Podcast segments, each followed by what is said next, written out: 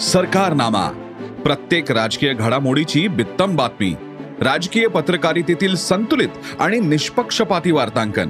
प्रत्येक घटनेचे कंगोरे आणि विश्लेषण. अनुभवा गाव खेड्यापासून मंत्रालयापर्यंतचं राजकारण.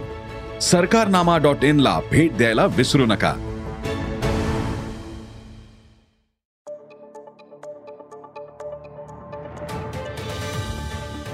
नमस्कार.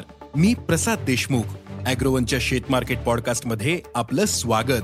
आपण ऐकताय मार्केट बुलेटिन ज्यात असतात शेतमालाच्या मार्केटवर परिणाम करणाऱ्या राज्यातील आणि देशातील महत्त्वाच्या घडामोडी. सगळ्यात आधी आजच्या ठळक घडामोडी. सोयाबीनचे दर स्थिर. हरभरा अद्याप दबावातच. फ्लॉवरचा बाजार तेजीत. उडीद भाव खाणार. आणि उद्योगधंदा देशातील कापूस उत्पादन मोठ्या प्रमाणात वाढेल असं सांगतायत. मात्र शेतकऱ्यांच्या मते पावसानं नुकसान जास्त असल्यानं उत्पादन या प्रमाणात वाढणार नाही. तर दुसरीकडे डिसेंबर पर्यंत कापसाला उठाव मिळण्याची शक्यता व्यक्त होते. मग या काळात कापसाला काय दर मिळू शकतो? कोणत्या राज्यामधील कापूस पिकाला पावसाचा फटका बसला? पाहुयात पॉडकास्टच्या शेवटी. देशातील बाजारात मागील काही दिवसांपासून सोयाबीनचे दर स्थिर आहेत. दिवाळीमुळे मागील दोन तीन दिवसांपासून बऱ्याच बाजार समित्या बंद आहेत. मात्र वातावरण स्वच्छ झाल्यानं सोयाबीन काढणीला वेग आलाय. दिवाळीनंतर बाजारात सोयाबीन आवक वाढेल असा अंदाज व्यक्त होतोय. मात्र सोयाबीनला पाच हजारांपेक्षा कमी दर असल्यास शेतकरी कमी विक्री करतील असा अंदाज जाणकारांनी व्यक्त केला आहे सध्या एफ क्यू दर्जाच्या सोयाबीनला सरासरी पाच हजार ते पाच हजार तीनशे रुपयांपर्यंत दर मिळतोय. देशात सध्या काबुली हरभऱ्याला चांगला दर मिळतोय. मात्र देशी हरभरा ऐन दिवाळीतही दबावात आहे. वास्तविक पाहता दिवाळीच्या काळात हरभरा डाळ आणि बेसनाला मोठी मागणी असते.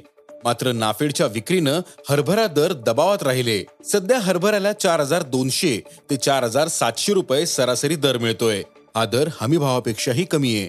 त्यातच रब्बीतील पेरण्या सुरू झाल्या.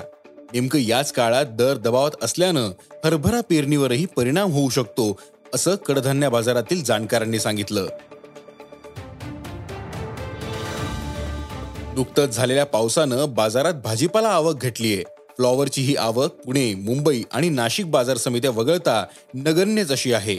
बहुतेक बाजारातील आवक ही सरासरी पंचवीस क्विंटलपेक्षाही कमी आहे. त्यामुळे फ्लॉवरला सरासरी एक हजार पाचशे ते तीन हजार रुपये दर मिळतोय. इतर भाजीपाल्यांचे दरही तेजीत असल्यानं फ्लॉवरला आधार मिळतोय.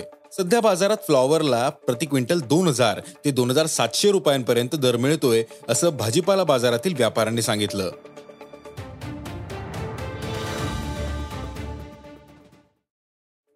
देशातील बाजारात सध्या उडदाची टंचाई भासते. यंदाच्या खरीपात उडदाची पेरणी कमी झाली. परिणामी उत्पादन घटलं.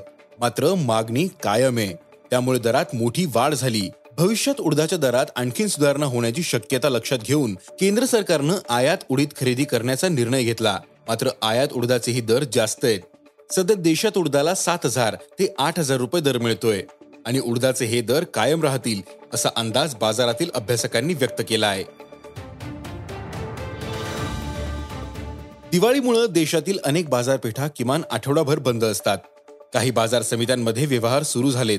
मात्र मागील तीन दिवसांमध्ये या बाजार समित्यांमधील कापूस आवक नगण्य आहे. उत्तर भारतात पूर्व हंगामी कापसाची आवक सप्टेंबर महिन्यापासून सुरू झाली होती. मात्र पंजाब हरियाणा आणि राजस्थान या महत्त्वाच्या कापूस उत्पादक राज्यांमध्ये यंदा कापूस उत्पादन घटल्याचं स्पष्ट झालं. उत्तर भारतात तर उत्पादन घटलं. मात्र गुजरात आणि महाराष्ट्रात कापूस उत्पादन वाढल्यानं एकूणच देशातील उत्पादन वाढेल असा अंदाज उद्योगानं व्यक्त केलाय. वास्तविक पाहता ऑक्टोबरच्या सुरुवातीपासूनच गुजरात आणि महाराष्ट्रात अनेक भागांमध्ये जोरदार पाऊस झाला. या पावसानं महाराष्ट्रातील मराठवाडा विदर्भ आणि खानदेशातील पिकाला मोठा फटका बसला. तसंच गुजरातमधील कापूस उत्पादक भागांमध्येही पिकांचं नुकसान झालं. त्यामुळं या दोन्ही राज्यातील कापूस उत्पादन कमीच राहणार आहे. परिणामी देशातील कापूस उत्पादन उद्योगाच्या अंदाजापेक्षा कमीच राहील. सध्या अनेक देशांमध्ये महागाईमुळं कपड्यांना मागणी घटलेली आहे. परिणामी कापसाला उठाव नाही.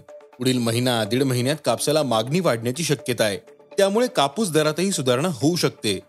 सध्या कापसाला सात हजार ते नऊ हजार पाचशे रुपयांपर्यंत दर मिळतोय. मात्र पुढील काळात कापसाला उठाव मिळेल. तसंच कापसातील ओलावाही कमी होईल. त्या काळात कापसाला सरासरी नऊ हजार रुपयांपर्यंत दर मिळू शकतो असा अंदाज जाणकारांनी व्यक्त केला आहे. आज इथेच थांबू. अॅग्रोवनच्या शेत मार्केट पॉडकास्टमध्ये उद्या पुन्हा भेटू. शेतीबद्दलच्या सगळ्या अपडेटसाठी अॅग्रोवनच्या युट्यूब फेसबुक आणि इन्स्टाग्राम पेजला फॉलो करा. धन्यवाद.